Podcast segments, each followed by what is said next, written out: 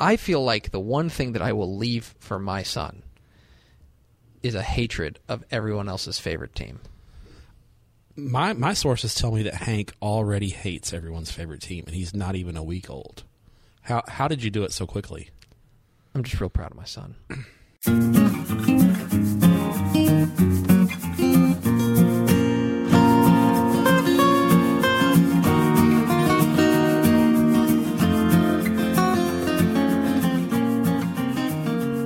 Tep and Step, your premium Texas high school football podcast from your friends at Dave Campbell's Texas Football and TexasFootball.com.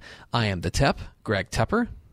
And I'm the step, Matt Step. Thank you for being a Dave Campbell's Texas Football Insider and joining us on this, what will end up being the final edition of Tep and Step for the 2018 season. I'm a little sad. I'm sad too. It's been a fun ride. It's been a fun season. This is this has been, and you know the the um, the reviews of this podcast have been very good. People are people like this podcast. They like the insider nature, and I've heard from a number of people said, "Hey, I really like, I really like the fact that you guys can just like go really deep onto things." So that's what's uh, that's what's really fun. and I think we're going to go really deep on some games this week because sadly, there are sadly there are only 20 games left this week, and then 12. We're, we're down to 32 games left in the high school football season. Thirty, uh, no, 33. So we are. So we're recording this at five o'clock on Monday, um, which means that we are um, still waiting on a semifinal, a one A semifinal. Mc, McLean is playing Garden City. the war on whether this will not end well. This game was originally, I believe, supposed to be Thursday.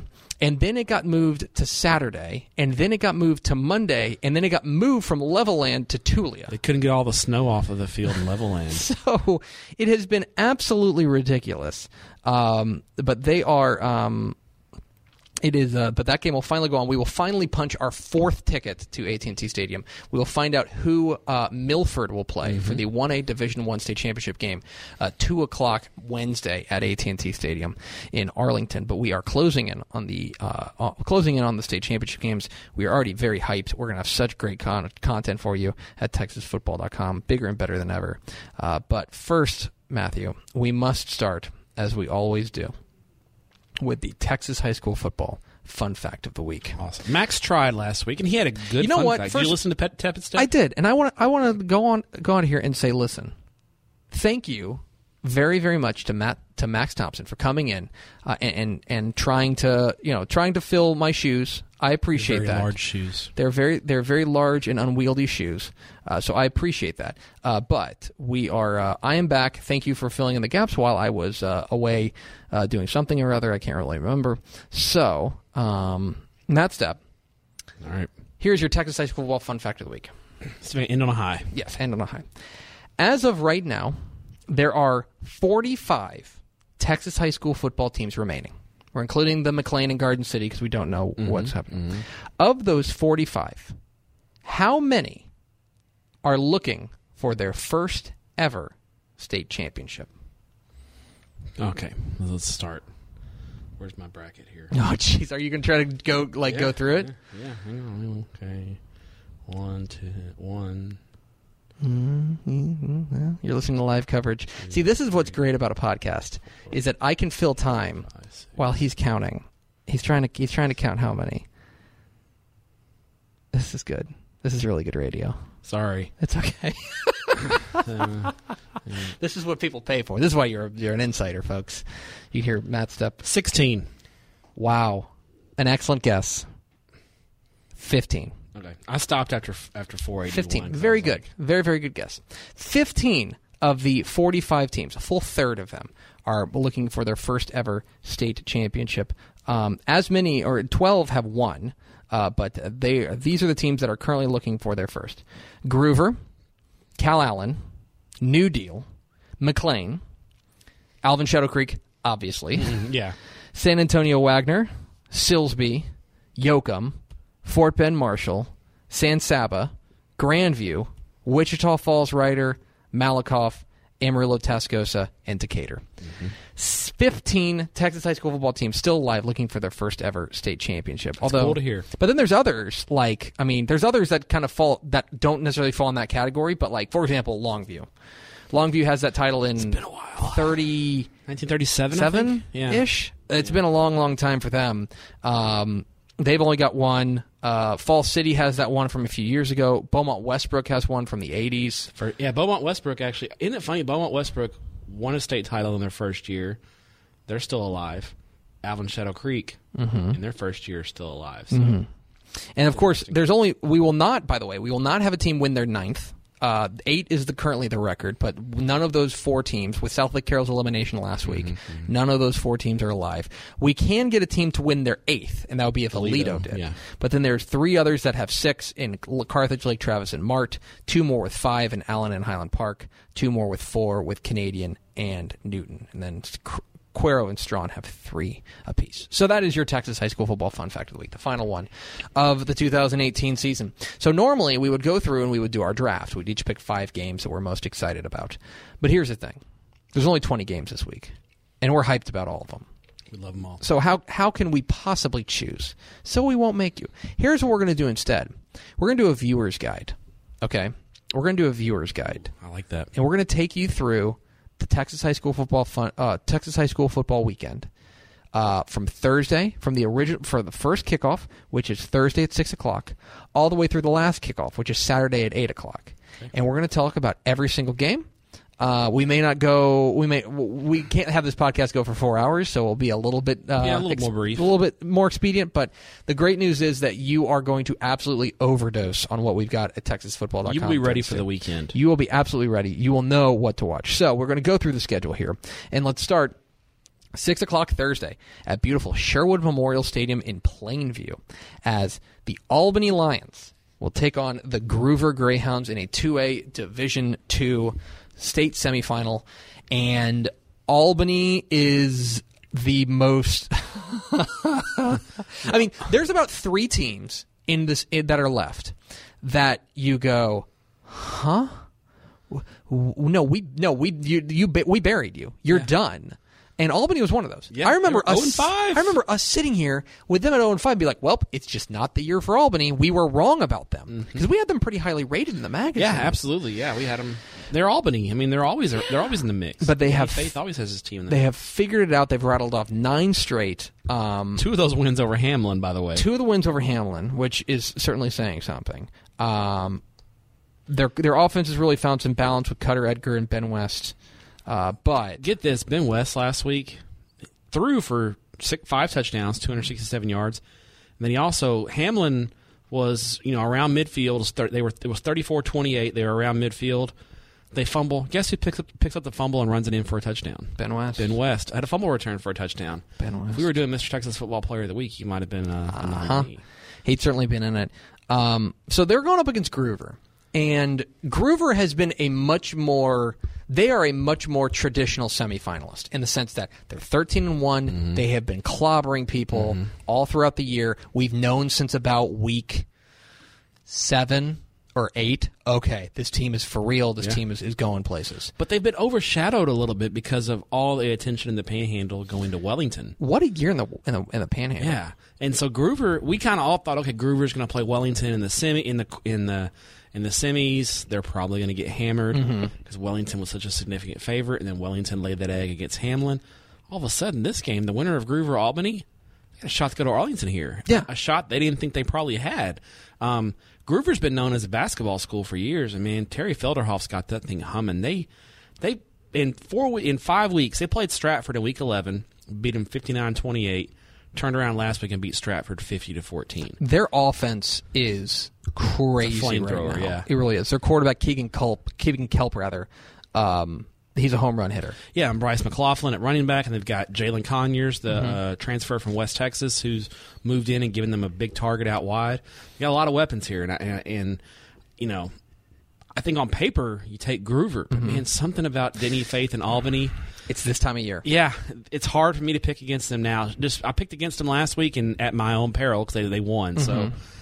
You know, I I think Albany's a team you got to keep an eye on just because of that playoff pedigree. It's amazing what's happened there. And so, yeah, I think you're right. Is that uh, you hit the nail on the head. On paper, Gruver's probably the favorite, but Albany is so hot right now. Those intangibles, man. and and they, they're so hot, and and Albany knows this is the time of year when Albany thrives. Gruver is this is kind of uncharted territory. They've had great teams, but not necessarily like this. And uh, they're looking for their first uh, first state title appearance ever. I believe so. I don't think Gruver's ever been to a title I should game. pull that up just for future reference. But I um, know the Greyhounds have been a basketball powerhouse for years and years, but yeah, they have football. Well, and, man, so what much. and what a year in the Panhandle too. Um, Gruver and Gruver's never Wellington- been. Yeah, they're looking for their first state title a great year. Canadians doing Canadian things. They had um, a lot. You know, West Texas had a great year, and you got Tascosa. Mm-hmm. Caprock had a great year. Hereford got to the quarters. I mean, it's, it's been a strong It's year. It's been a there. great, great year. Uh, by the way, Albany looking for their fourth since 2000, in the last decade. Yeah. Uh, 09, 14, 15. They don't have to play. They have to go against Rashad Paul this time. They don't. Yeah. The, the, But hey, the- you get your reward might be Mart. Yeah, yeah, the, the new We'll the new. Bremond. We'll get to that. So that is six o'clock on Thursday. Now moving to the seven. Uh, now moving to the seven o'clock hour. Who will they face? We will find that out. Who will the winner of that game face? We will find out at seven o'clock Thursday at Georgetown ISD Stadium uh, as the Mart Panthers take on the Falls City Beavers. I watched a fair amount of Falls City and Burton while I was hanging out with Hank Mm-hmm. um, on the couch, and um, Hashtag blame Hank. hashtag blame Hank. And um, we were, we were hanging out hanging out on the couch, and, and uh, our friends at Texan Live were doing the game, and I don't think people appreciate how good Keyshawn Johnson is. He's unbelievable. This guy's awesome. Yeah. He's a Mr. Texas football finalist. Um, this guy has been spectacular. In a lot of ways, he is a one man wrecking crew. The Fall City team is is um, you know the Fall City has had great teams in the past, Mm-hmm. but they've really been kind of uh, greater than the sum of their parts type teams. Yeah. They haven't had a superstar. And he had to put him on a because I think their running back was battling. I don't, I, I don't know if Lacey played or Yeah. if he did. He was really limited. So I mean, Keyshawn had to take over the bulk of. The, I think he had 37 carries because of the uh, injury to the running back. So. Uh, and Fall City had lost to Burton three straight years in the playoffs, and they And by the way, boy, it sure looked like they were going down again. yeah they, got it done barely. Burton got the ball uh, with about uh, two minutes left. Although I, you know, about two minutes left, and they kept running that kind of. They put D, D Winters in the in the in the uh, the Wildcat, and they just kept running the same power sweep, the same power sweep, getting six yards, seven yards at a time, and they line up for a game-winning twenty-eight yard field goal. It just doesn't go through in Fall City. Well, made the first one, but Bret Hart called timeout. Bret Hart, man, man, that guy. What's his record? He's done a great job since coming over from his last year at Wellington was the year that he was the OC for the state champion team at Wellington, and then went to which ironically Wellington beat Falls City in the state championship Mm-hmm. that year, and he went to Falls City and has done a great job there. he has done he's been unbelievable he's a friend of the show a guy we a guy we we know and like and um he was 31 and 9 coming into the year He's he had 45 and 9. 45 and 9 man he has been so good Pretty solid. he's been really really good well they're going up against mart and Ooh, I saw them Thursday. yeah what'd you think was that your first time seeing them this year Yes, and wow. Um, Roger Freeman, the backup quarterback, who's like a defensive end he is a monster, and he runs the zone read really well. And Muenster had no chance. They were just from the get go. Mart hit him. Mart got the ball, scored, hit Muenster in the mouth, forced a fumble, scored again, and it was basically church. Muenster just had that look in their eye like they really didn't want to be there, and Mart was just. now this is now Mart, Par- Mart plays angry, and and I I, know like it. I know Parker McGrew went down in that game um He did. Uh, got hurt. He got hurt on the opening kickoff. He played one play and then couldn't continue. and I don't think anybody's going to mistake this Muenster team for last year's Muenster team no, definitely not. but that's not a team that gets demolished No. and Their only loss this year was to 3A Childress. Childress, really yeah. good. So mm-hmm. I mean, this is a real. That was a really good Muenster team, and Mart took them apart. Mart could it, it could have been seventy five to nothing if Mart won. Mm-hmm. I mean, it was that big of a blowout. And that is for me the thing that maybe I'm just getting kind of colored by what I saw whenever whenever Burton decided to unleash their individual superstar in in deep in Demondrick Winters. Mm-hmm. But I do wonder if Fall City is going to have trouble containing the weapons that Mart is going to throw it's out not there. just Freeman. No. it's Tyreek Horn. It's Shatydrick Bailey. They've got they got, They've got dudes receiver in, all over in the Demetrius yeah. Green, and that Elijah Green on the defensive line was a animal. Yeah. the Muenster could not block him. The- and and this strikes me as I feel like I feel like Mart has probably seen a team like Fall City, and I don't know if Fall City's seen a team like Mart. Yeah, I would agree. So- Yeah, Ma- Mart is a souped up version of Burton. They really are. So that's the 2A Division 2 game. Uh, we will have, uh, probably at about uh, 10 o'clock Thursday night, we will have our first 11 man state title game um, mapped out. set, yeah. Well, Matchup set. And that game will go off on Wednesday night, 7 o'clock Wednesday night, which is why they were playing on Thursday, by the way, if you were wondering. And then one more game on Thursday. You'll be at this one. Yes, the crew, me, uh, Max, and Ish and Brady will be uh, taking the swag wagon down to Waco. 7:30 p.m. Friday, Thursday night at Waco ISD Stadium, beautiful Waco ISD Stadium, with the most elaborate patriotic. Boy, it is. It is the most patriotic. Every time I go in, there's like I remember, and we're in the premium podcast, and we love our friends at Waco ISD Stadium. They take such good care of us. They're really, really great. But I remember the first time I went there, and then like they're doing like this big, they have this big jumbotron like tribute to America. Mm-hmm. They're playing like all they're playing the um the. Proud to be an American song. they're playing the boot in your ass song Yeah. from Toby Keith and all that stuff. Yeah. And then they like show on. I looked up, like I was just typing something. I looked up, and like the twin towers were on the screen. I'm like, what are we doing? yeah, yeah, What? yeah. Anyway. and then you do well. Then you do the national anthem, which Yes. is protocol standard Of course. protocol. And then they do the Texas anthem. They do do the Texas anthem. They do the Texas anthem after that, which I'm like, this is weird. and Uh, I don't know the Texas anthem. No, I don't know it bad. either. No, the Texas I know. I'm sorry, guys. We're we're, we're being we're, we're telling you guys this in confidence here on the premium Tell me podcast. one, but it's, Okay. I just feel a little awkward while We- I'm eating my Bush's chicken.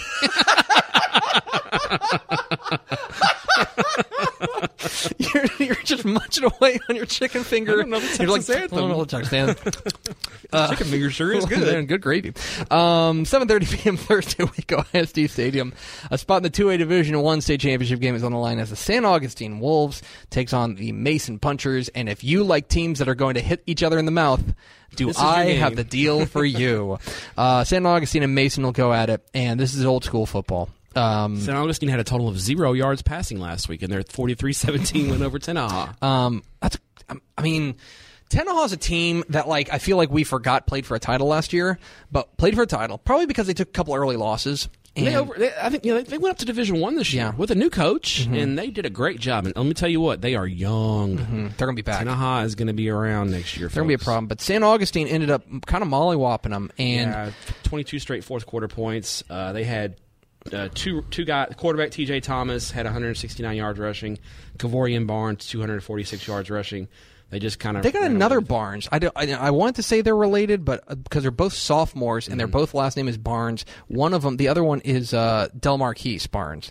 Um, but they are. Um, They're not brothers. I bet they're cousins. I bet they're. They've got to be. real. It's San Augustine. It's a tiny town.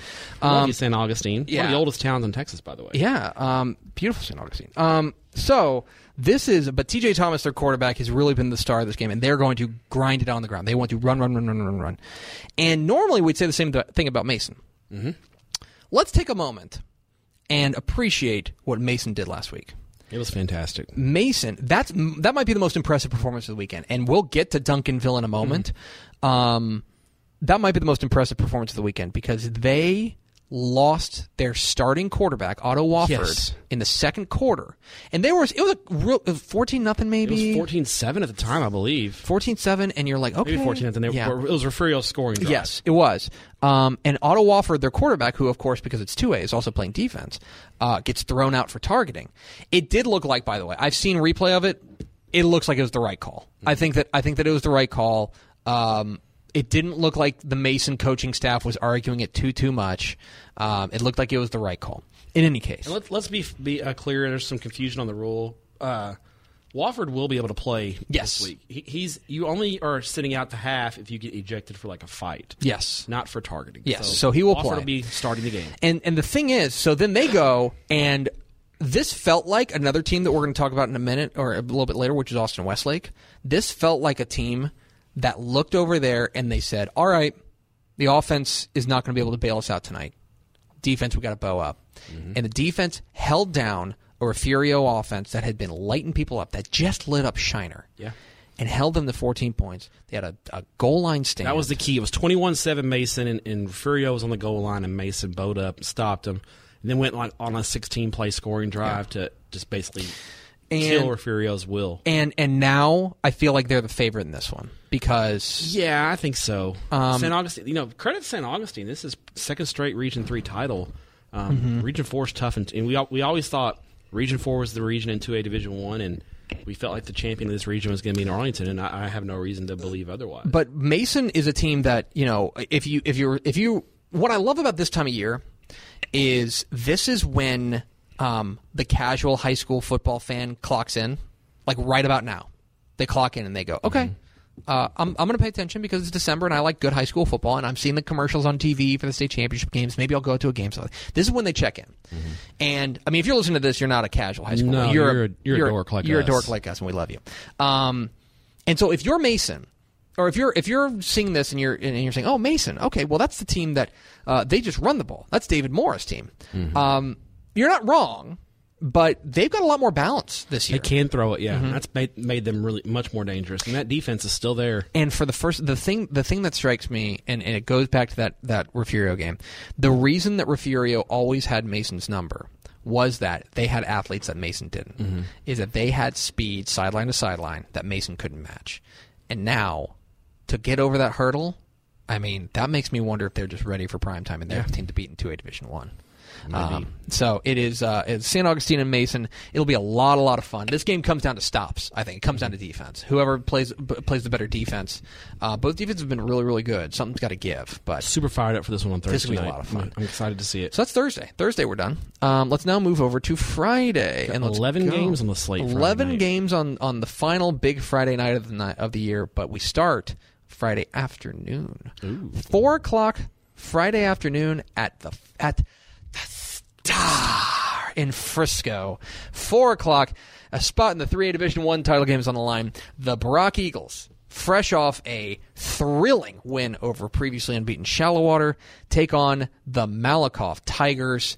And uh, I'll be honest, there are some games this week that I feel pretty confident in my pick. And my picks by my pick video comes out Thursday per usual. We're back on that one. Um, I got no idea. I got I got no. This is maybe the toughest game to call this weekend. Malakoff is playing so well right now. Bingo. And then also, by the way, they got back their their their running back this week. You know, they've they've been Mm-hmm. playing. The, the, and their two losses, uh, junior running back Kiwi Rose and senior running back R.J. Carr did not play. Mm-hmm. Rose came back. Carr's been out since September 14th. He came back last week. First time playing since September 14th. He ran for 180 yards on 10 carries. Jeez. he was in pretty good form. Are you saying so- you're saying he didn't have too much rust on him? Mm-mm. My goodness. Not Malakoff ran out to a big lead on Atlanta. Atlanta scored a couple touchdowns late to make window dressing. No. That, that game was never in that game was 31-7 and a half or something like that. So you got R.J. Carr, Kiwi Rose, and then sophomore quarterback Dar- Darian Peace is playing really well. As well. they had three 100 yard rushers last week against Atlanta, and they're going up against a team like Brock that that Malakoff's going to have the edge, the speed and the skill positions, Mm-hmm. but Brock is so big and so physical, and even last week you saw it. They're, they they don't get rattled in these No, situations. they- they were down by four against Shallowater in a hostile environment because Shallowater had a huge crowd in Sweetwater Thursday night, and Brock just no big deal to them. They just went down, scored a touchdown, and win the game. Yeah. eight seconds left. That's the thing about Brock is that if you care about the intangibles and if you care about having been there before and all that fun stuff, undoubtedly it goes to Brock because that man, another guy in Chad Worrell that like he is he probably I mean we, we he doesn't get the credit he deserves. I mean this is a guy who every single year this team is competitive. Every single year this team is a state title contender. And more importantly, every single year this team doesn't beat themselves. No, they they, they are they, they are what Celina was on their mm-hmm. halcyon days, and it's no surprise Chad Worrell was a coach at Celina. and He mm-hmm. learned from G. A. Moore and, and Butch Ford and those guys and that coaching tree, and and it's you're seeing a lot of old Celina in- with Brock. I'm really interested to see how the Brock defense matches up against Malakoff's kind of speed on the Yeah. outside because I will say that you know this is what's fun about the semifinals is that and we'll talk about this with another game that's coming up on the on this on, on the podcast um, is that different regions have different styles oh yeah, and styles make fights. and styles make fights and so now you have region one with Brock which is physical maybe I mean I don't mean this I don't mean this derogatorily, but lumbering. Um, they want to beat you down, beat you to a pulp. Going up against Region Two, which is speed. That is speed, just uncut Mm-hmm. East Texas athletes in this region, just yeah. dudes. And so I'm interested to see what this what this fight makes. And I'll say, this game being indoors on a fast track, you look at Malakoff and Mm-hmm. You go, okay, this is a team that to certainly keep an eye on. Do you consider Malakoff East Texas? I do. Yeah, It's in Henderson County. So my yeah, my folks um, my folks are rooting for them because uh, they have a uh, if I may they- they've got a lake house out there Ooh. on Cedar Creek Ooh, where's out there the- on Cedar Creek. Where's the violin? Yeah, I Um, consider Ma- I- as as someone who went to college in Athens, I do consider. I do. Malakoff. I think they're it's, East Texas. It's Henderson County. They're right on that East Texas. They're about as far west for East Texas as you can get. that's about right. East They're the, right on the edge of East Texas. But in any case, that's my matchup there. I'll be Um, at this game, by the way. and I want to see if they can if they can grind it out on like Mal- Brock Brock Brock Brock do what Brock do. Brock's gonna Brock's gonna run the ball. and They're gonna run the they 10 one defense. They could be playing the Dallas Cowboys, or they could be playing the Little Sisters of the Poor, and they're going to do their game Mm-hmm. plan. Uh, the question is, what does Malakoff? What? How does Malakoff match up with them? And um, I don't know, man. Malakoff's just feeling it right now. I- well. I- this, but as I mentioned, this is such a tough game to call. So that's that's the first four o'clock game. The second four o'clock game. Let's go to four A Division One, and let's go from Frisco to Arlington, AT and T Stadium in Arlington. The first high school football game here. Yeah, it's the first one of the since of of the of the season. There since uh were there any like no yeah since Cy-Fair and Waco Midway. yeah they're gonna pop the cork on mm-hmm. 2018 four o'clock at AT&T Stadium. The Waco La Vega Pirates will welcome in the. I'm sorry, I must be reading the sinker. You sent me the wrong thing. Oh. This is embarrassing. It says it says that they're playing the Decatur Eagles. I think and you- six. What are they- they I think six you. I think you meant to put somebody else there. No, Well, let me- let- the No. six loss Decatur Eagles who finished fourth, Four and six entering the playoffs. and they have just caught fire. Man, Man, Mike Fuller, what a job he's done. I have a I have this really hard time. Um, I always try to hold back my praise of Mike Fuller because he was my high school football coach Mm-hmm, when I played at Coppell, and so I I always I think inevitably in the same way that like inevitably I always kind of self demote Coppell whenever they're playing a game. I don't want to come across as feeling so I kind of overcompensate Mm-hmm, uh, with that, but uh, what he's doing right now is so incredible and the job that he's done at Decatur. Remember, this is the Decatur team we buried, Yeah. and we didn't bury them during the season. We buried them buried the them season. in the preseason when their star quarterback, what uh, Uh, Wilson Hicks. Wilson Hicks, decided, you know what, I'm going straight baseball. We go, well, okie dokie, that's going to do it. And instead, Mike Fuller's son Roman has stepped up in a huge, huge way. Do you remember? Do you when you were playing Coppell? Do you remember Roman hanging around? I think he had like just been born. When Oh, I'm okay. dating myself. Okay. Oh, you're- um, oh, you're maybe he was thought. hanging around. Um, let's see if he's that old. Blah blah. blah. Yeah, I mean, because he's a sophomore, I think. Yeah. Um, yeah, I think he w- had just been born. Okay, so he was just, he was just a baby. little baby. Um, but it is unbelievable what Decatur Yeah. has done, and they've done it basically. There's nothing special about it. Roman Roman's played Fuller's been well. great. Their defense is against the run has Has been really up. good. Stepped up in a big way. And they beat Wichita Falls Hirschi twice. They slowed down DeMarque Foster twice. Mm-hmm. Last week they slowed down Seth Dixon from Hereford. They've done a great job against the run. Um, and they're going to need to do a good job against the run this week because they are playing one of the most nastiest physical run oriented teams in the playoffs in the La Vega Pirates. So La Vega beat Argyle last week in, in the rematch, and we had kind of hinted at it on this program about how if La Vega gets another shot at Argyle, I think there's a good chance they beat them. hammer And and let's be honest, that game was that game was 31-14. That was not a 17 point victory. That was a thorough Yeah. butt kicking. Yeah, John Richards, who did not play in the first game, uh, made up for lost time with 217 yards and four touchdowns against that Argyle defense. I mean, I mean, this inevitably, whenever you talk about La Vega, a lot of people are going to, um, you're going to compare them to the 2015 title team that beat, by the way, Argyle in a title Mm-hmm. title, for, a, for, a- for a field yeah. championship. Um, you're going to end up paying attention, like comparing them. This is similar in one aspect, in that that defense is still the same. Which credit to Don Hyde, now the coach, was the defensive coordinator. Credit to him. This is a different offense because if you remember, that La Vega team threw the ball a fair amount. Uh, they They had had Jamal Williams Jamal Williams, a quarterback. who was um, uh, Willie Williams' And they had son. a big tight end. I think who went to. I think he was D one kid. yeah, they they They had had that, had that, that corner who went to think SMU.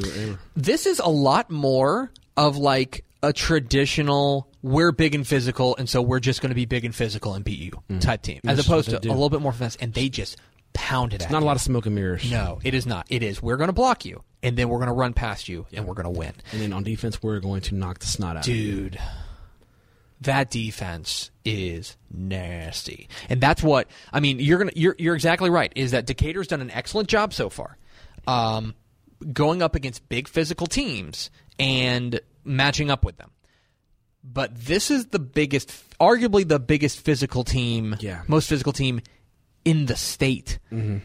Below 6A. I mean, they're nasty. This team's nasty. And so I think this speaks to also how good Paris was. Paris gave them a game for a while. It really 'Cause was. Vega dominated Argyle last week, and you just, you just, we don't take that lightly. We know how good Argyle Yes. is, and for La Vega to do that is super impressive. it is. So I Uh, think we've look. Decatur is a great story, but I, I, I'm not sure the run. It's a it's it's an up. I mean, let's make no make. You know what? I can pull up our pick our picks because we are on the If premium. Decatur loses, they'll have the odd eight and seven record. Eight and seven. uh, so the computer at this point, um, the computer has. Okay. I don't buy this. They got La Vega by thirty. The computer has La Vega as a thirty-point favorite over Decatur. I can see it. I mean, I, I, I think La Vega is a favorite, and this is one of those games that I would be shocked if La Vega didn't win the game. I think I took La Vega by 14. I'm usually very conservative. You are. I'm going to take. I'll, I'll, I'm. I'm going to end up taking La Vega. This is probably the game that that on paper looks like the biggest mismatch, but at the same time, Decatur I don't care. But I think the other thing is that like we've known it doesn't. I- think it doesn't matter who comes out of Region One. We were always going to take the winner of Region Absolutely, over yeah. We, region two favorite was all was good. enough. Region two was always going to be a favorite. So that's the four o'clock slate. We now have four seven o'clock games in a row. All right. We will go from smallest to largest. Let's start. Seven o'clock Friday night at Abilene Shotwell Stadium. Beautiful Shotwell Stadium. Battle of unbeaten's. Best press box nachos in the state. The New Deal Lions versus the San Saba Armadillos. What a job! What unbelievable! What's going on in San Saba? Unreal. 14 and 0. Jared Ficach's crew, and you know they did it again last week. They they mm-hmm. got they jumped out on. Deleon had like seven turnovers in the first game they lost, and they come out and San Saba's defense forces three first quarter turnovers, mm-hmm. and they run out to a 21 nothing lead and just kind of just kind of nurse the nurse the game along Yeah. and win 21 31 14. Yeah, just kind of like. Honestly, it was one of those games that, like, if if you had re- reversed the score, you would have been like, "Oh, well, De Leon just kind of did what De Leon does this time of year, which is that they just kind of they get up on a team. Great story for San Saba. We're going to hold you at arm's length." Mm-hmm. San Saba looked like the team in control the whole time. Yeah, they're the playoff newcomer. I mean, Deleon went to the semis last year, I think. yeah. and San Saba's just had their number all year, and and Sean O'Keefe had a big game. DeLeon kind of contained uh, Eli Salinas, uh, who had the big game against Celeste, and O'Keefe stepped up, 164 yards rushing, two touchdowns, 111 yards passing, and a touchdown. So, um, but man, they got their hands full. They got their hands full because New Deal's New Deal. New Deal's offense. New Deal been, is a flamethrower right now. New Deal's offense has been crazy. Uh, Jet Whitfield, their quarterback, and then DK Blaylock. We've talked about how they have a, um, they have. I mean, they have a D one They have receiver a weapon that that most into almost everyone in two AD one just can't match just up. doesn't have. they can't match up with Blaylock, and then you've got a really good quarterback in Whitfield. Yeah. So, I mean, they just annihilated West Texas, fifty-seven to six last week. And their defense, after struggling against Panhandle the week before, just completely stymied West Texas. Um, I think I think San Saba's going to score in this game. I worry about their defense. I just I don't think they have. I, I, it's going to be they're going to have trouble slowing New That's kind of where I'm at on it too. because New Deal has a similar. You know, they had a lot of trouble with a mobile quarterback. Celeste, uh, the Rector kid for Celeste, gave San Saba all kinds of trouble in that game two weeks ago, Mm-hmm. and New Deal's got a similar signal caller, but. Rector was pretty much it for Celeste. Um, and Whitfield's got weapons galore around him. He really does, and that's that's the thing is that it, New Deal's super fast. if this too. is going to be Like if this gets into a track meet, this game could be really fun and interesting. Come down to the wire. Yeah. But if if this game ends up who, becoming who gets the most stops, the advantage is going to have to go to New Deal. Yeah. The computer has this as a New Deal as a nine point favorite. Um, that sounds about right to me. I definitely see like a 45 35 Yeah. kind of. I think it's going to be, there's going to be points in this game. there's gonna be I- I points. see a 45 35 type win for New Um, Deal. it's going to be great. Um, I will tell you that we are not in the business of rooting for teams, but I will tell you that um, if I could get a selfie with an armadillo at state championship games, um, I think Hector's already got her eyes on she it. already does that jerk. I, I- heard Hector's already game planning for mascot selfie war. 3A Division Two now staying at seven o'clock. Seven o'clock Friday at Texan Drive Stadium in Porter. The East Bernard Brahmas will take aim at the Newton Eagles. Good luck, East Bernard. Did you uh, did you watch Scoreboard on Friday night? Uh, Saturday night. Saturday night. uh, So- it was on so we while did- I was watching, uh, while I was in, in my hotel room, actually. So we did Newton. We did Newton highlights, and I got to do the Newton highlights. And the way that I introed the Newton highlights, I had like a, I was on a single cam, and they they had the camera on me, and I go, "You guys ever see the Saw movies where it's just like guys getting their limbs taken off, limb from limb, really gory and bloody?" Yeah, I like those movies. Here's Newton and Daingerfield highlights. That's exactly how I intro it. I think it's And- not suitable for women and children. no, it's really not because Newton hung 79 Yeah. It started slow. on a Daingerfield team, by the way, that shut out Corrigan Camden the week before. 66 to nothing. 66 to nothing. Man, Newton's so ridiculous. I looked at it. Newton has currently three three players. They have five players with with Division One offers right now. Mm-hmm. Three who are committed, and they've got two others that I think will get Division One offers before their high school careers are over. That's seven potential D one players on a three A D two team, And- and they're not just at skill spots. No. they're, they're up front. They got- They are loaded. They got dude. They're, I mean, like now look, we we're, we'll talk about East Bernard in a moment. Um, like I don't want to bury these teams, but like right now we have East Bernard as the seventh best team in three A Division 2 Okay, I think that's fair. It's- it's- They're a really they're a really good team, and, and East Bernard, by the way, has a schematic advantage. The slot T, mm-hmm. they run it well. The defense has been really good this year. They've allowed seven points in their last three games. They have been exceptional defensively. This is a really, really good team. This is the seventh best team in 3A Division Two, and Newton is a 25 point favorite. That's exactly what my spread is in the game. This isn't like this isn't like uh, with Decatur and with uh, and La Vega, where it's like, oh well, one team's not supposed to be here. yeah, Decatur's eight and six. They got six East losses. Bernard's supposed to be here. thirteen and one. But and now, so look, if you are, and I, I feel like we're just crapping all over East Bernard, and I don't mean to do that. Great team. They are a great team. Really good. And here's the path for victory. The path for victory is what um golly, who who beat Jefferson? Malakoff. Malakoff. What Malakoff did against Jefferson, which is you take the opening kickoff and you go on a 19 play, mm-hmm. 11 minute touchdown drive, and you do not let them have the ball. Yeah. The problem is, I just think Newton's defense, as good as we talk about, as, as much as we talk about their good. offense, their defense so is really good, good, too. yeah. So, look, if it sounds like we're talking about Newton as a prohibitive favorite to win 3A Division 2, it's because Newton's a prohibitive favorite to win 3A Division 2. Um, but this game's going down at Texan Drive Stadium. Um, this is one of those games that, again, there's only a couple of them, but there's a couple that I would be absolutely stunned Yes. if, and we uh, we've been saying all year, Newton's the one team we'd be stunned if they if they if lost, they lost game. this year. Yeah. So, By the um, way, uh, cookies and milk in the third quarter at Texan Drive Stadium. oh my gosh. Yeah, cookies and milk.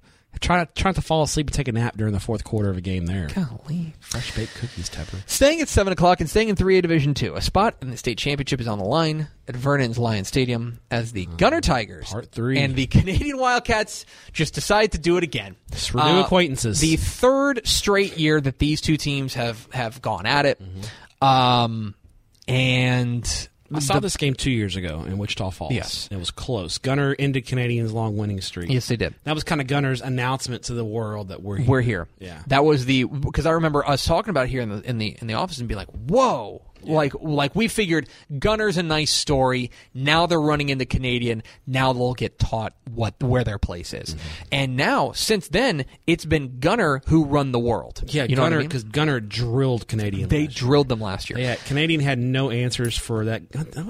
Dylan, Dylan, Jan, Jan, D-I-L- D- D'Alion? Jance? J- Jance? Yeah, Dylan, Jance. Jance. Dylan Jance. Yeah, That well, dude's a stud. He's back, and and now unfortunately for Gunter, is the injuries have taken out some of his sidekicks, but they still have the guy in Jance. And that's Canadian is going to be. They've got to slow him down, at least make make sure he's not busting off ninety yard runs. Now, or, last week against Abernathy, Canadians defense looked real good. yeah, they look great. They, they uh, shut out Abernathy's Abernathy the second half. Had a big goal line stand. Um, had a couple of interceptions. They, they did a great job last week. So. Um, I you know do- they're they're you know Coach Koetting is going to have Canadian prepared. I do not think that Gunter is as good as they were last year. Um, I, I hope I'm not going out on a limb here, but especially with the injuries ma- mount- mounting up, I don't think Gunter's as good as they were last year. no. Where's Canadian though? Is it's hard to get a read. I think they're a little. I think they're better than last year. Case and Cavaliers got another year under his belt. He's running the offense good, and I think if that defense keeps playing like they have been, I, I think they've got a shot in this one. But here's the here's the difference. Two things. One, Gunter can throw this year. Ethan Everson, their quarterback, has been really good, uh, and I know the coaching staff is really excited about dusting off a couple of these plays that I think that they have saved up for now. Yeah. That they played Holliday, and I knew that they got in a, a big tussle with Lexington, and they had to they had to dial up some interesting things there. But um, I think they've been saving some stuff for right about now, and for if they get into a title game against Newton. Um, the other part of this is I wonder about the mental edge. oh yeah, absolutely. I mean, Mm-hmm. and we'll talk about it with uh, Denton Ryan and Highland Park uh, a little later. But yeah, there's the Gunter right now has a mental edge, and it is going to be absolutely crucial for Canadian to get off to a good start. Because that's what happened last year. Is last year they, they, Gunter jumped out to like a twenty-one nothing lead in the first quarter, and it was over. Yeah. Canadians got to dig in in the first quarter, hang around, and give themselves some confidence. Mm-hmm. Give So themselves- that- exactly. That first quarter is going to be key. exactly because if Gunter comes out and they run off 14 straight, I wonder if that Canadian, uh, uh, as great of, as, as great of a coach uh, as Chris Koetting is, and as great of, of as, as mentally tough as those kids tend to be, I think anybody, anybody would look at that and go, "Well, it's going to happen again." So uh, that's a super interesting game uh, for Uh, a in spot. Vernon, Texas. Vernon, if you're in the. Vernon area, Yes, exactly. a good game. And then rounding up the seven o'clock slate. Seven o'clock Friday at the Pfield in Pflugerville. Well, they're calling for me to come out there. The Pflugerville ISD AD was on Twitter calling me out, trying to get me to come down there. The Yoakum Bulldogs, they're back, and this time an unfamiliar foe, the Grandview Zebras, That's right. who stunned My wife will kill me if I don't. It's zebras. Zebras. My wife would kill me if I Um, don't say zebras. The Grandview Zebras, um, a, a stunning win over East Chambers. yeah, the thing about Grandview in that game, they turned the ball over six times Hmm. in the first half, I think, or in the, in, in, in the game, and still found a way to get the game to overtime and win the game. And boy, Brad Davis, what a call there! They score a touchdown to go to make it 35-34, and Brad Davis goes for two, and uh, Dane Yentz, the quarterback, uh, makes a play, and uh, they knock off East Chambers 36-35. another team, another game that, that I think is just so hard, so difficult to call because an, uh, in in, a, in another way, I think that maybe because uh, another another instance in which regions have personalities and region 3 in 3A division 1 is wide open spread it around score you know we've got options we got we got dudes who can who can run and Yoakum and, and rather region 4 is physical just hit you in the mouth type football Yoakum is I don't I hope I'm not going out on a limb here. I think Yoakum's the more battle tested team here. Going through that district, going through what they've been through. Um, I think that the way that they have gone through it has been like the Last two weeks, Goliad, and then they go out ahead to blow out Edna Yeah, that was impressive. is really impressive. I mean, give Grandview credit. Look, let's. I mean, Grandview's playoff road: Rockdale, Yep. Woodville, Yep. Franklin, Yep. What the. Franklin the Franklin one Franklin is probably the closest um Yoakum is a more athletic Franklin. Is that fair to say? Absolutely. Yeah. And what a job Bo Robinson has done Yeah. because that we thought Yoakum this year was going to be way down. Yeah. He's got those guys in his semifinal. Yeah, and so now that they're out there, my question is, how does the Yoakum offense defense match up against this Grandview offense, where Grandview's going to try to spread them out and run, and um, Yoakum has athletes, but they have the they have the guys who are much more they're physical athletes. I think it's fair to say Grandview may have the speed advantage here they've got dudes on the outside who can run. Grandview's got some speed. Yeah, their quarterback Dane Jench has been great. Their running back Eli Golden. Um, they're yeah, Golden's, get, Golden's the the backup running yeah. back. He was playing linebacker when uh, Tremaine Gillette, their, their, regular running back, got hurt and is out for the year. Mm-hmm. So um, credit to Grandview for weathering the injuries. Too. This is another very very difficult game to call. Um, I've gone back and forth on this about a couple of times. The computer has this as a Yoakum by one. I have it as a one point spread as well. Yes. This is a pick 'em game. This is an unbelievable game. Really excited about this. That is going down seven o'clock Friday at the Pfield in Pflugerville. Um, Brad Davis versus Bo Robinson is a tasty coaching matchup too. Two guys who have been around the block a little bit and are going to dial up some fun stuff. So that rounds out the seven o'clock slate. Let's move to seven thirty where we've got three games. Let's start at the smallest classification, seven thirty p.m. Friday night at Legacy Stadium in Katy as the Silsby Tigers have dried themselves off and will now take on the Cuero Gobblers. This Uh, is my favorite game of the week. I, I, I'm super fascinated by this matchup. it's really interesting. Silsbee is another team with an uh, an unconventional record. They entered the playoffs at six and four, um, and they have caught fire. And in a lot of ways, um, they have caught fire thanks in large part to uh, their defense just just really tightening up. Yes, a lot of Silsbee's got a lot of speed. They've got it. Their defense has been really good. And last week they shut out West Orange in the second half, and that was a desperate West Orange team. West Orange is down by ten at halftime. They've won four straight Region Three titles. They hadn't lost to Silsbee in ten years. They were throwing everything they had at Silsbee, and Silsbee held them off. Yeah. So, um, super impressive job In the sideways rain. Smith. Yeah, that rain was. There, there was one photo the Chronicle had, or uh, maybe the Beaumont Enterprise of, of um, Darshawn Turk uh, at the beginning of the game running in for a touchdown, and and, uh, uh, and and it rained harder in the second half. That picture was taken in the first half, and apparently it was ha- rained harder in the second half. It was a monsoon. Yes. Um, so this game, the the weather apparently will be better in Katy this week. Yes. going up, going up against Cuero. Now, I another game that thanks to our friends at Texan Live, I got to watch a fair amount of Cuero and Navarro. And look, I know what Navarro is. Navarro is a lot more of a physical, kind of lumbering Slot T. team. Slot T. They want to they want to outmuscle you. They're not known for their speed. But I was actually shocked at how fast Cuero was. Ton of speed. Oh my gosh. Like they were like Navarro was not coming close to Jordan Whittington and Kieran Grant. They just weren't. It was not like it's not like they were missing tackles. It was like weren't in the you're three feet away from me and I'm I'm like we're expanding the gap. it was amazing. The Whittington had five carries for 101 yards, three touchdowns. Mm-hmm. Yeah, sure. Grant had eight carries, Mm-hmm. 106 yards, two touchdowns. Just unbelievable numbers. And those guys, I mean, Cuero got up like 34 nothing, and they were like, "All right, we're good." They, they, Grant and Whittington didn't. I don't think they had a carry in the second half. So Cuero, for all we talk about Cuero, they have not been to a title game since 2004. And I was at that title game. Were you really? That was uh, Case Keenum leading Abilene Wylie. Yes, they did. Title. Uh, when's their last title? Um, I I should probably pull up their championships. Robert, when Um, Robert Strait was there, probably. Probably right. Um, let's see. 92? Cuero's last championship um, was 1987. Wow, 1987. They have not won a title since 1987. And I'm going to be honest. There's been another team that we'll talk about in a moment that we've been saying will take it to their effing grave if they mm-hmm. don't win it this year. This is the year that Cuero's been waiting for. This is the team that Cuero's been waiting for. But now they get a unique challenge in Silsbee, a team that you could make an argument. If you tell me, if you want to tell me that Silsbee's as fast as Cuero, I think I'd buy it. Yeah. I've seen I saw Silsbee and I haven't seen him in real football, but seven on seven, they are fast. And by the way, the winner of this game, I'll go out on a limb. We'll talk about the other game in a moment. They'll be favored in the title game. I think the I think the right side of the bracket will be favored over the left side of the bracket. Is I, I love that this the clash of regions here with Mm-hmm. with the Golden Triangle versus South Texas. Love the matchup. I love the site. I think it's going to be a big crowd yes. at the stadium. Silsbee folk are hyped Yeah, they are about this I game. talked to Randy Smith uh, Saturday night, uh, just checking in to kind of get to find out the location of the game, and it, it, they had like five thousand people in at Texan Drive on on Friday night in a Driving in rainstorm. a horrible weather. Yes. uh, I think they're going to have a big, big crowd. Uh, Cuero is going to show up. It's you don't got you got to tell people about Cuero. It's gonna it's gonna be a fun atmosphere. it's going to be great. It's a great match. Yeah, I'm looking for. I'll be keep. This is the one on Friday night. I'll be keeping my eye on the most. I'm super intrigued by this game.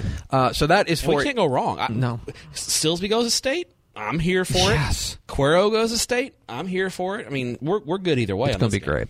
That is 4A Division 2. Now to 4A Division 1, 7.30 p.m. Friday night at Cy-Fair FCU Stadium in beautiful Cypress, Texas, where the sun is always shining.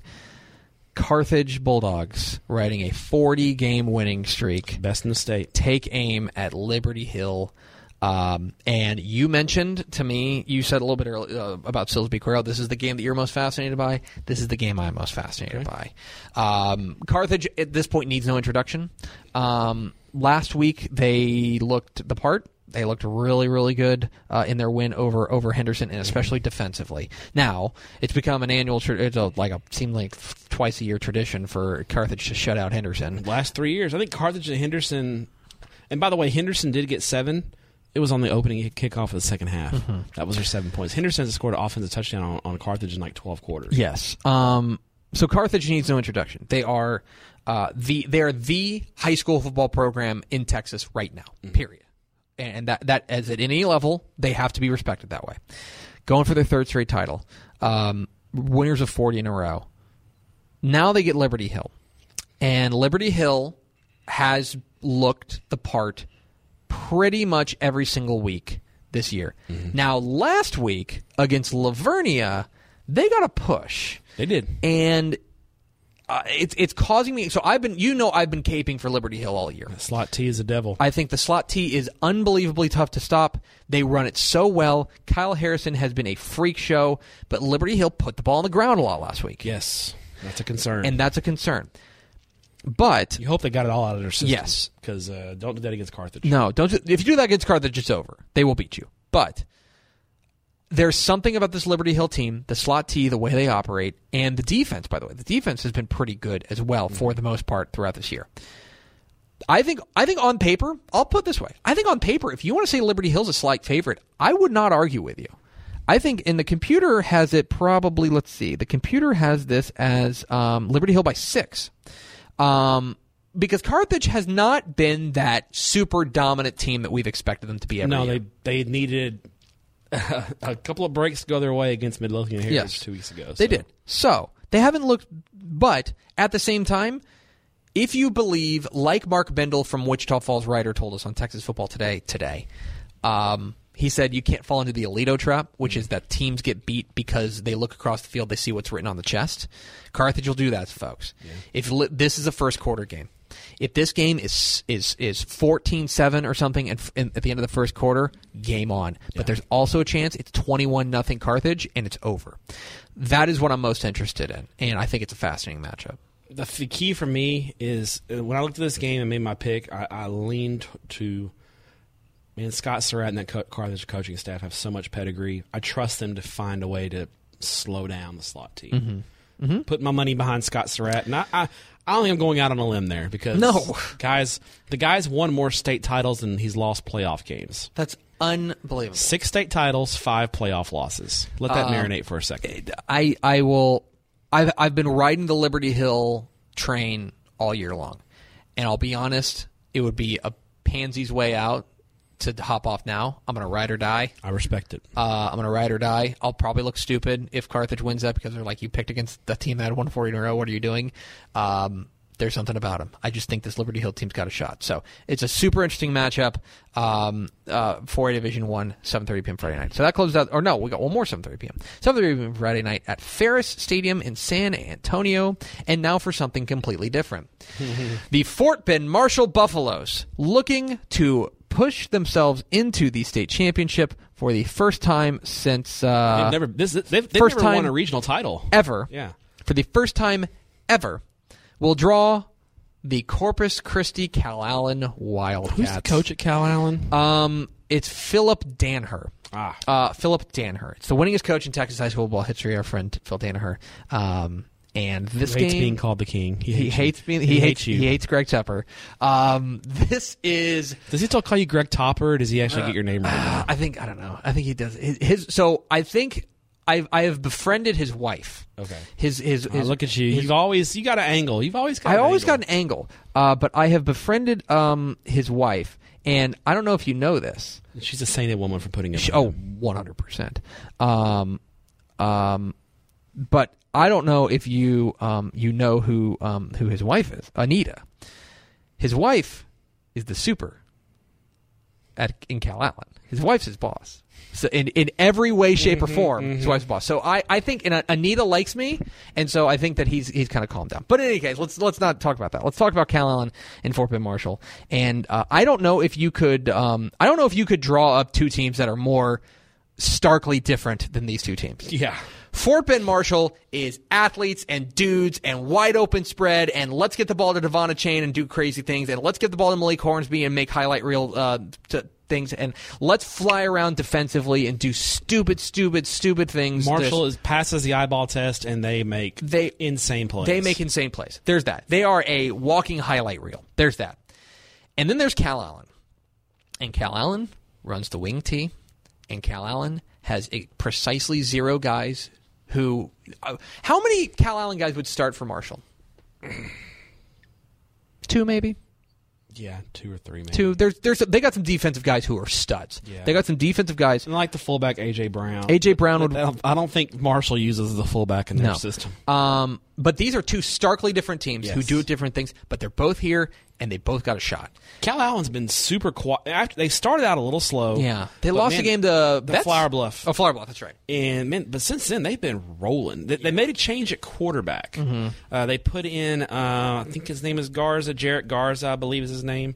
Um, and since they inserted him in the offense, they, they've just taken off. He's kind of gives them much more of a dynamic running threat at the quarterback position. Yes. Um, but look, and, and and this is the kind of thing that if you want to if you want to pick Fort Bend Marshall, I'm sorry, if you want to pick Calallen, and they are underdogs in this game. Make no mistake. Yes.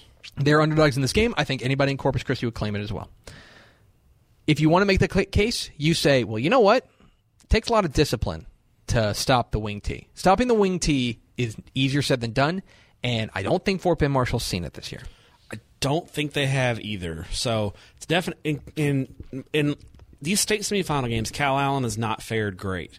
They've only they've been to the state semifinals Eight times. eight or nine times. They only won twice. Right. But in the two wins, Danaher they went in. They were significant underdogs, and the, and Danaher worked his magic against a much more athletic and physically gifted team. Mm-hmm. So the the template is set. And then there was one year I remember they played Manvel in the semifinals, and we, we know Manvel, right? Um, and they were completely outmatched. And Danaher and that coaching staff worked up a tremendous game plan, and, and it, Manvel needed a last second field goal to win the game. You're exactly right. This is this is um, it can be done. Danaher's done be. it. He has. Um, but this is going to be like, can they force a couple turnovers? Yeah, sure. they- It's the same thing with uh, East Bernard and Newton. Yes. Calallen's got to control, get the ball, score, hold the ball forever, limit Marshall's touches, and hope that in Marshall's limited touches, they're not sharp and they get an uncharacteristic three and out, where they put the ball on the ground and you know, special teams blank. Six By the way, Fort Bend. Mar- I watched that Fort Bend Marshall Huntsville game. Special teams, are, teams are is a problem. That is a weakness. it's a weakness, and Calallen's are always razor sharp. Yeah, so those kind of things. Marshall's the favorite, like you said, and, and but there is a path to victory. I, I don't see as much of a path for, for victory for East Bernard, but I see a path Yes, to victory for Cal. you absolutely can. So Um, make no mistake, Marshall's the favorite, but on a big stage, you never know what them booty holes going to do. Mm-hmm. And Calallen, you can get. I guarantee you, they won't flinch. No, They won't flinch. If this if this game gets hairy, one of these teams is going to flinch, and these one sophomores went toe to toe with Aledo at AT and T. Exactly right. So that rounds out the 7:30 slate. There is oh, two games at eight o'clock to round out Friday. Let's start 4A Division Two, eight o'clock p.m. at the Star. Mm, The second game of the doubleheader. The Iowa Park Hawks. What? what? Who? The Iowa Park Hawks are in the state semifinals. Man, Aubrey Sims is working some magic, man. I can't. I can't even believe it. The Iowa Park Hawks are in the state semifinals First time since 1970. s- against Was the. our boss born in 19? Was was? Oh yeah, he's like 90. Yeah, he's 100 years old. Well, not not Mr. Campbell. I mean No. Hockfelder. Yeah, I don't know. He's he's he's, He's as old, old, as Dave. Taking on the Pleasant Grove Hawks, the defending state champs, eight o'clock Friday at the Fort, Ford Center in Frisco. And um, hey, uh, Matt Stepp, um, how is Iowa Park here? what? They- They, for all we talk about Decatur, but Decatur we saw flashes when they beat Hirschi. Iowa Park had first round cannon fodder written all over them. Yeah, they they they they started out the year one and four. A lot of injuries. Quarterback Trent Green was out, and he came back. And even you know their their defense really did a great job pressuring Glen Rose's quarterback and and making him rush some throws.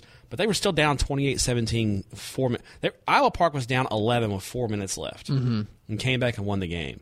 Uh, total credit to them and their and, and their kids for fighting through and believing. They're they're a run based team. They made a lot of plays in the passing game, um, but they're running into a Pleasant Grove team that's just. Texas Texarkana Pleasant Grove's won ten straight in the playoffs.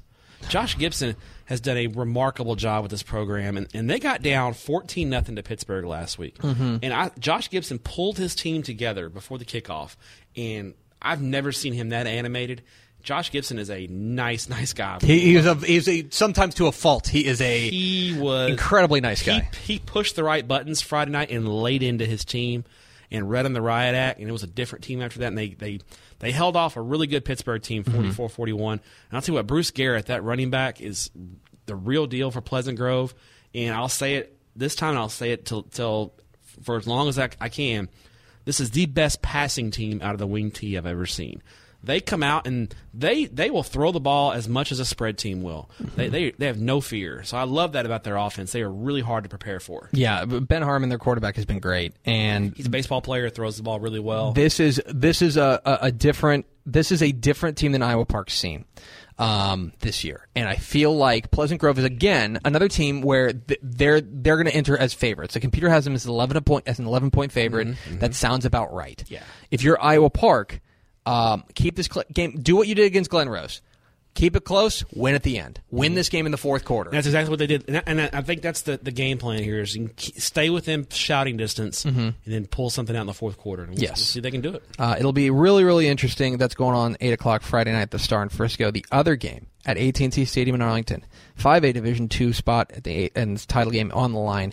Eight o'clock Friday at AT&T Stadium as the Aledo Bearcats take on the Wichita Falls Rider Raiders. I'll tell you what, Zach. I was talking to Zach Duncan from the Times Record News, and he was like, "Man, I did not think we'd have two semi." He's like, "Got two, he got two semifinalists. He got Iowa Park and Rider Playing at the same time. Yeah, yeah. So he, you know, they're gonna they're gonna be working hard at that, that newspaper this weekend. And, Um, man, another guy in Mark Bendel. We had him on the show. He's a great and guy. Mark Bendel's a great guy, and he's a funny guy, and he's a he's a he is not what you think of when you think of Wichita Falls. Uh, Wichita Falls football. Like when I think of Wichita Falls football, I think of like rough and tumble, Mm-hmm. like gruff guys who are just you know they're out here they want. Leo Britton, those Yeah, guys that were there, those guys. wing T guys. He's just kind of a bubbly guy who just hey, we're playing some football, baby. I, I mean this in the most sincerest way. Mark Biddle's a goofball. He's a- and I love him for it. he is he is a goof. Follow him on Twitter. He's a He's great fun. follow on Twitter. Remember, I interviewed him at, co- at the coach's clinic, and he was just, you know, oh, you know what you hear. He's just, he's he's got a lot of personality. He's Yes. he's he's fun to deal with. He is he is a lot of fun to deal with. Aledo is not fun to deal with. They are not. And by the way, this is the third time in three years they're meeting in the playoffs. Certainly, this the, the first time they're meeting in the semifinals. Yes. Uh, but uh, the first two times did uh, Didn't go well. Uh, they uh, they didn't they didn't go great, buddy. Um, I believe uh, they they were like fifty point wins for Aledo. Yeah. Now, this is a better Rider team. Obviously, they're the here. young team. Rider's going to be around. So their sophomore quarterback Jacob Rodriguez has decided to be one of the best players on the planet in the playoffs. He was unbelievable last week against Lubbock Cooper, um, and and look, this is an Aledo team that's not a Jonathan Gray buzzsaw. They No. are great, but they are not invincible. No. They they do not have this air of invincibility that nobody's going to beat them. And that is what is that's what makes this a little bit intriguing. Aledo's a significant favorite, but I, but Rider, I don't. I think Rider will play him tough, and I think Rider's going to come into this game with a different mentality, and and I think they're going to throw the kitchen sink at Aledo. Yes. and we'll we'll see what happens. That's that's exactly what it's going to be. Is that look, Rider's a favorite, but weird things happen, and if you're right, if you're Rider, house money, man. Yeah. Anything you got, Yeah. anything you Let got, throw out hang out. That rounds out Friday. We now have Saturday, Oh, and we've already gone for an hour. Uh, well, we'll, we'll, we'll this is the last podcast. It's Yeah. a, it's a, it's a, it's a. it's our, our gift to you. Our gift to you is that we're going to nerd out for an extra. so- We start at that same building. Just Only just, six games on Saturday. Just go ahead and, and pull up a cot, bring a cot at AT&T. Stadium. Noon, Saturday, 5A Division 1. Battle of Unbeatens. The Denton Ryan Raiders and the Highland Park Scots. And if you feel like you've seen this movie before, it's because you have. Third time in three years, and I think we just like with Gunter Canadian. Yeah. is Highland Park in Denton Ryan's head Yes. at this point. Um, how is we were talking about this with uh, we we mentioned Mark Bendel and, and the Aledo thing, and we had him on the show, and he mentioned the the the Aledo trap. Uh, you can't fall into the Aledo trap. Highland Park's a perfect example of that. You go back to last week at the Star, and Oh, it's it is it oh, John Tyler. 35-14 John Oh, Tyler John with ten minutes left, basically. It's like ten minutes left, and Highland Park scores, and then about forty five seconds later they get an interception. Yeah, and I'm like, oh, And boy. I remember thinking, Highland Park's winning this game. yeah. So get this. Once so, that train gets rolling, Yep. it doesn't stop. So I was at the Shadow Creek Foster game, and I happened to be sitting next to three scouts from Highland Park during the game. And when it was 35-14, they were pretty much they they pretty much stopped working. they were like, "Oh, Why- well, yeah. our season's done." Why are we scouting a team we don't and have to worry you, about? you hear them go, "Oh, we scored a touchdown." I'm like, okay, 35-21. And then you hear, "We just got an interception," and then they all scramble to start working again because they're like, they're, they're like, "We're going to win this game. We're gonna win this game." That, that, that, the, the junior high coaches in Houston scouting the game, mm-hmm. like this is we win these games.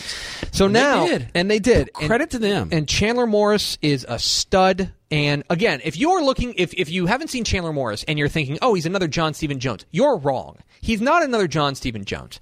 He is not the runner that John Stephen Jones was. He's not the like creative playmaker that John Stephen Jones was, like the um, the Tony Romo. yeah, John Stephen Jones had a lot of Romo. pull the rabbit out of your hat type thing. He doesn't do that. But he is a coach's kid through and through. Yes. He is all footwork and he is all accuracy. That's what he is. He's the perfect Highland Park quarterback in that regard. Um, now, they Highland Park draws Denton Ryan again. And Craigway is 100% convinced that Denton Ryan's going to win this game. He has told me over and over. He goes, he go, and he said the difference is the defense. The defense is a lot better. And you know what? He's right. He's not wrong. That defense is suffocating. And by the way, they are peaking right now. This defense is playing its best ball right shutouts. now against good offenses. They have shut down people. So, but uh, I think again, on paper, if you want to say that Ryan's a favorite, I'm okay with it. Ryan uh, is a three point favorite according to com- computer. But you wonder between the ears Mm-hmm. because twice in a row, I think Ryan has entered thinking this is the year we're going to beat him. Mm-hmm. In 2016, Spencer Sanders got hurt and things got a little bit different. Yeah. And you wonder how that game goes if it, it wasn't that. 2017, Ryan definitely thought they were beating Highland Park. and Highland Park kicked their rears. They That kicked them. They dominated They that game. dominated them from stem to stern. Yeah. Here's another instance. Ryan's the favorite. Can they make the plays? And and by the way, you were tweeting about it during that Highland Park game. Highland Park, I think I've described this as somebody else too. They are a movie, they are a horror movie villain. Okay? If you're up on them, mm-hmm. you better keep scoring. Mm-hmm. There is no such thing. Ask Manvel if there's such thing as too many points against Highland Park. You you keep scoring. Every, you put your foot on the gas Yeah. and you go. Yeah. And because they will the moment you slow down is the moment they take they they switch they flip the script. and you will not get it back. Nope. So, a fascinating game, noon Saturday. So many storylines. I'm really excited about it. So, It's gonna be a good day at the AT and T. Be a great day. Uh, meanwhile, let's matriculate to the other uh, pro football stadium in in uh, Texas. S- 2 p.m. Saturday at NRG Stadium in Houston. A spot of the 6A Division One state championship game, the big one. The Galena Park North Shore Mustangs take on the Lake Travis Cavaliers, and let's take a moment to meet here. Go ahead and let's gather. Hold on. Let's move over here. Move over to this other table. Uh, let's go. Okay, here we are. We're at our other table. Uh, thank you for coming to this meeting of the Garrett Wilson Appreciation Society. Um, what are your favorite things about Garrett Wilson? I like how he catches the ball. I, I like how he runs fast, and I like how he's really good at football. I also like how he can be a shutdown corner when not playing corner just by putting him out there. Okay, let's move out to the other table. Okay, Garrett Wilson's a freak show, He's and and and I don't know if Lake Travis beats Judson last week without him.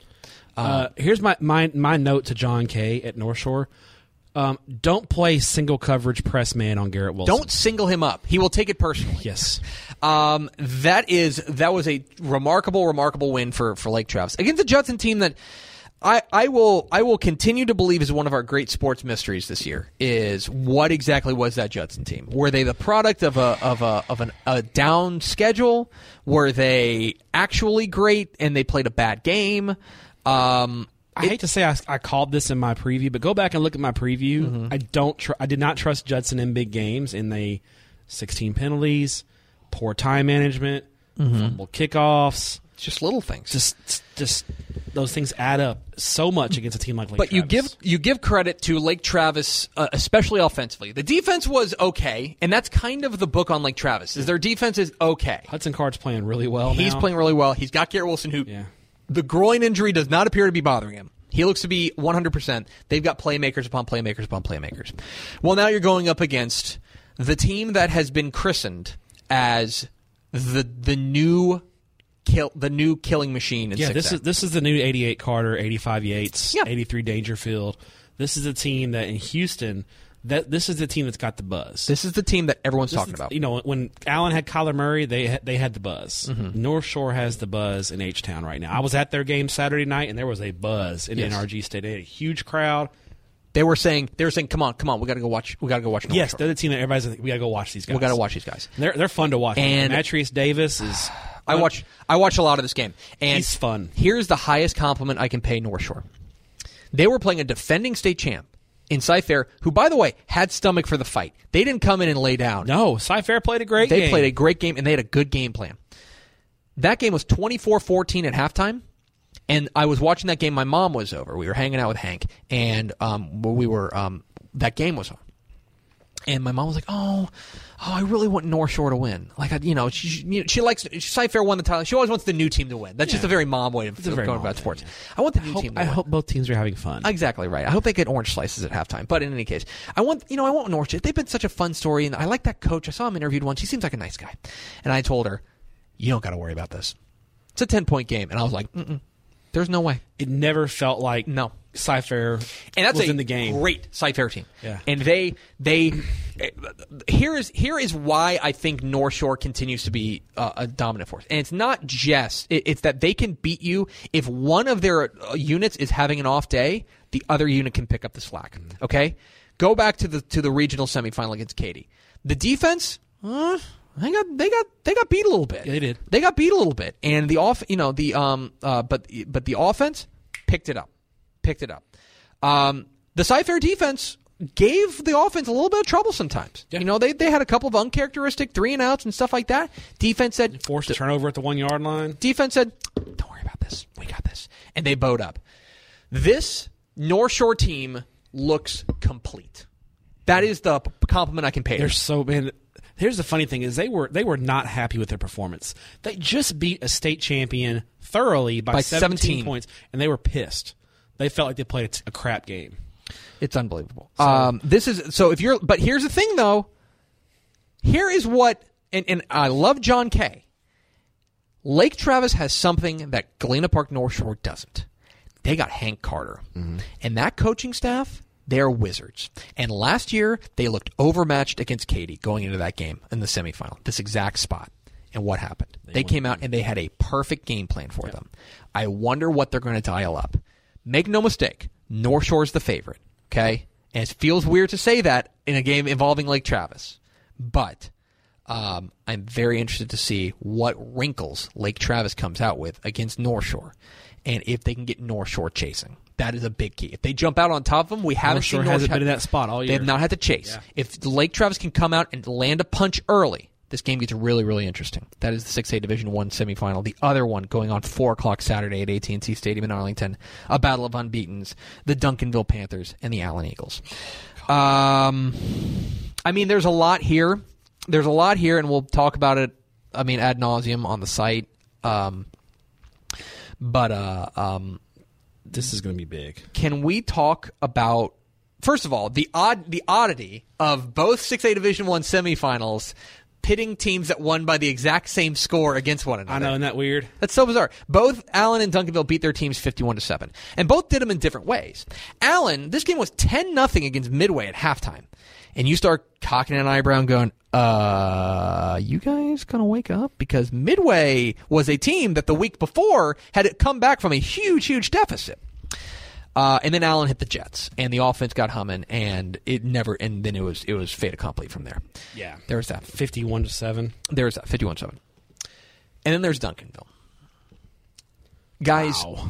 guys, we do not see Southlake Carroll get overmatched. Not often. It's been. I can't remember. It's the last- worst playoff loss in Carroll history, Yep. And it was a thrashing. It could. it- that could have been worse. It could have been a lot worse. But this Duncanville team, holy cow. And it's funny because they have been doing this to everybody. They've been doing this to everybody, but we've just been like, uh, okay, like, but it's, you know, it's, they're, are they really that good? Like, is that, is that team really that good? Bought in whole hog. Yeah. I mean, if you want if if you if you are holding off on jumping aboard the Duncanville bandwagon, I understand it. You could make an argument that they hadn't played necessarily the toughest schedule. Well, what do you do with 51-7 over Carroll? Yeah. That's stunning. So now comes the interesting moment where you have a supremely talented defense. Supremely talented defense. And by the way, an offense that is really humming along in Duncanville. Jackson. He's special. Going up against Allen. And Allen needs no introduction. They got Grant Tisdale, they got Theo Wease, they've got, the- they got the big offensive line. The big bad wolf. They're the big bad wolf. 30 what, in a row. what happens when they collide? And I am so fascinated. In another game, I have no idea. No idea. I think I give the edge to Allen because of big game experience. Yeah, how can you pick against Allen? I mean, That's about it. That's the thing is I know Duncanville's got the resume now. They have the bullet point. They've shown it all year. But man, it's so I cannot until Allen shows it. It's hard to pick against. Mm-hmm. That's guys. exactly it. You you want, you want to know what's so funny? Computer, pick them. Yeah, Duncanville and Allen. It's I cannot wait for this game. All the all the I was talking to all the sports writers from uh, like Amarillo and Longview that are coming in for the nightcap, which we'll talk about in a- minute. They all said to a man, "We're getting to the stadium at 3:30. We Heck want to yeah. see Allen Duncan. Heck yeah. we want to, and it's going to be." It's. I don't think there's going to be a record-setting crowd. The morning news kind of speculated it might set a set a record. It's not going to be fifty-four thousand. No. but It's gonna be 35, 40. 35,000, yeah. Mm-hmm. That's that's the kind of atmosphere that I'm here for in a state semifinal game. It's going to be a big atmosphere. I lean to Allen just because of of Pedigree.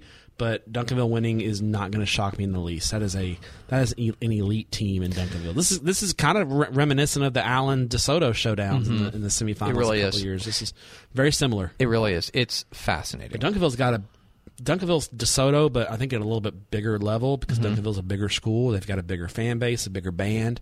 This is going to be everything big about Texas high school. Fo- So I mean, people forget Duncanville's got an enrollment of over four thousand. Dude. It's a big school. Dude, and this is the Duncanville team that we've been waiting on. Yeah, like so- basically ever since Reggie Samples got there, we've been waiting for this. We thought we'd see it last year, and Duncanville got upset by Trinity, and now we're fine. We've been waiting two years for this game. I'm so fired up. Yeah, That's two. That's four o'clock Saturday at AT and T Stadium. Let's go down to Houston now. Four o'clock Saturday, Katy's Legacy Stadium.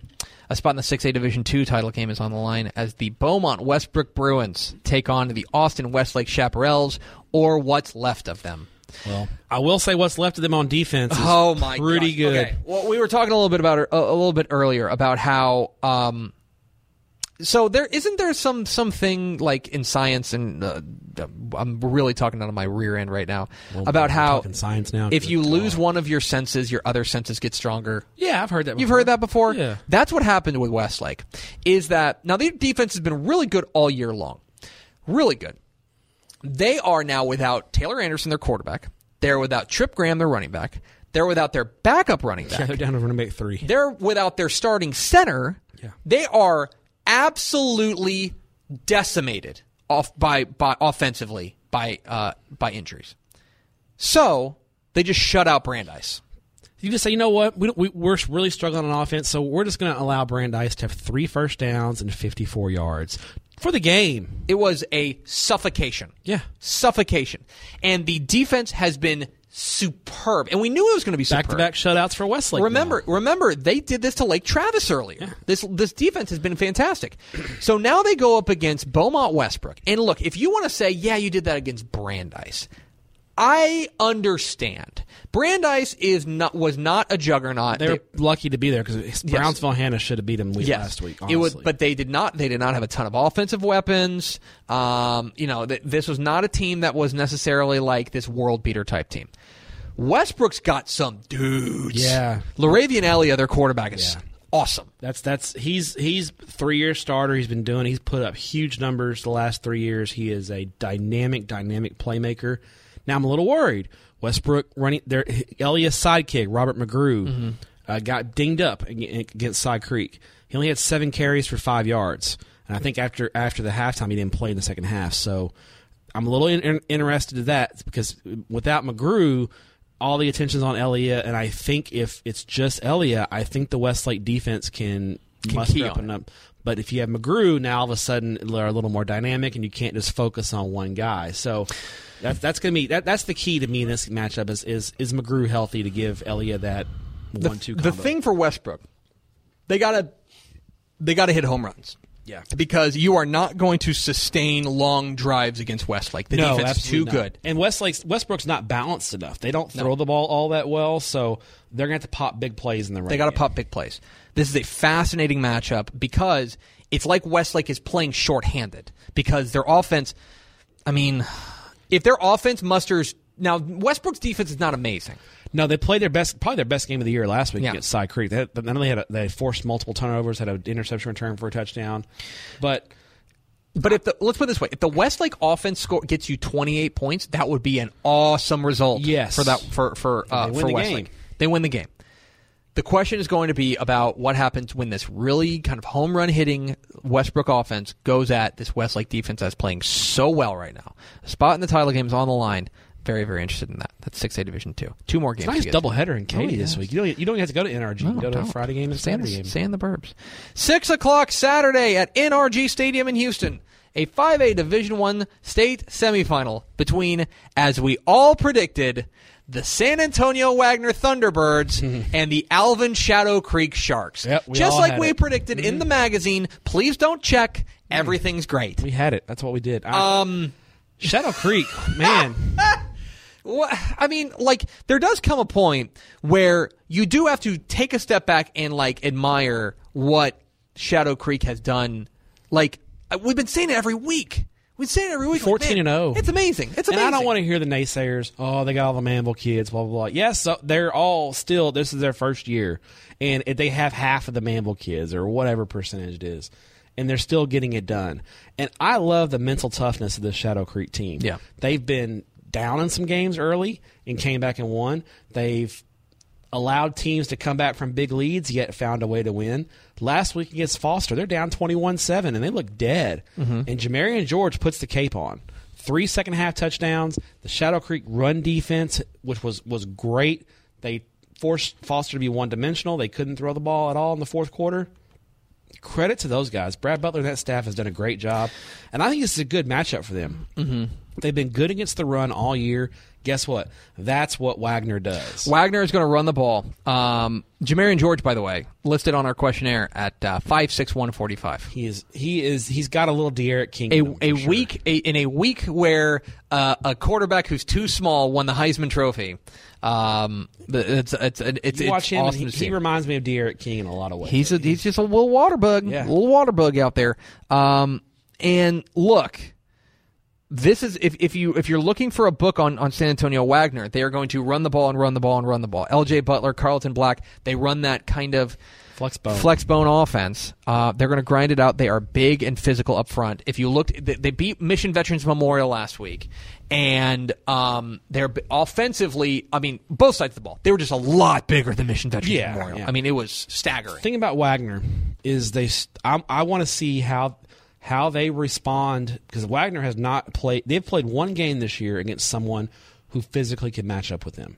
That was against Judson, and they lost. They lost. Granted, they lost by seven, but they lost. I want to see how they respond in a playoff atmosphere against a team that number one is going to physically match up with them. That's not going to be that's going to be just as fast as they are, and is not going to back down. Wagner's been able to bully people in a Mm-hmm. Yes, lot of have. ways in Region Four. They they, be- they they bullied Mission Dutchess yeah, more or less. They're not going to be able to bully Yeah. Shadow Creek, No. so I want to see how they react in that situation. It's really really interesting. I know San Antonio would love to get a team into a into a title Been- game. they've struggled, man. San Antonio, they they have struggled. recently. Yeah. The last couple, Austin, especially in six A, has had their number. Yeah, they have. So that is going down five A Division One. That is six o'clock Saturday at Houston's NRG Stadium. We will at that point, at probably about nine p.m. on Saturday, we will have punched twenty three tickets to AT and T Stadium in Arlington.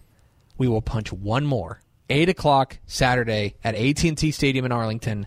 The Amarillo Tascosa Rebels Who? take on the Amarillo Tascosa Rebels. What's the, what's this area code up there? Eight oh six. Is that still 806? Lubbock and uh, they both have 806. yeah.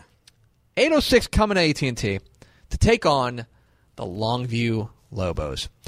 And first of all, there was a person on Twitter who shall not be named who was talking about how Tascosa beat Haltom because of the weather. Guys, Tascosa didn't beat Haltom because of the weather. The Weather was fine. Tascosa beat Haltom because Tascosa played better than Haltom. Haltom's a great team. I love Michael Black. We love what Jason Tucker's done. He needs to be in the conversation for Coach of the Year.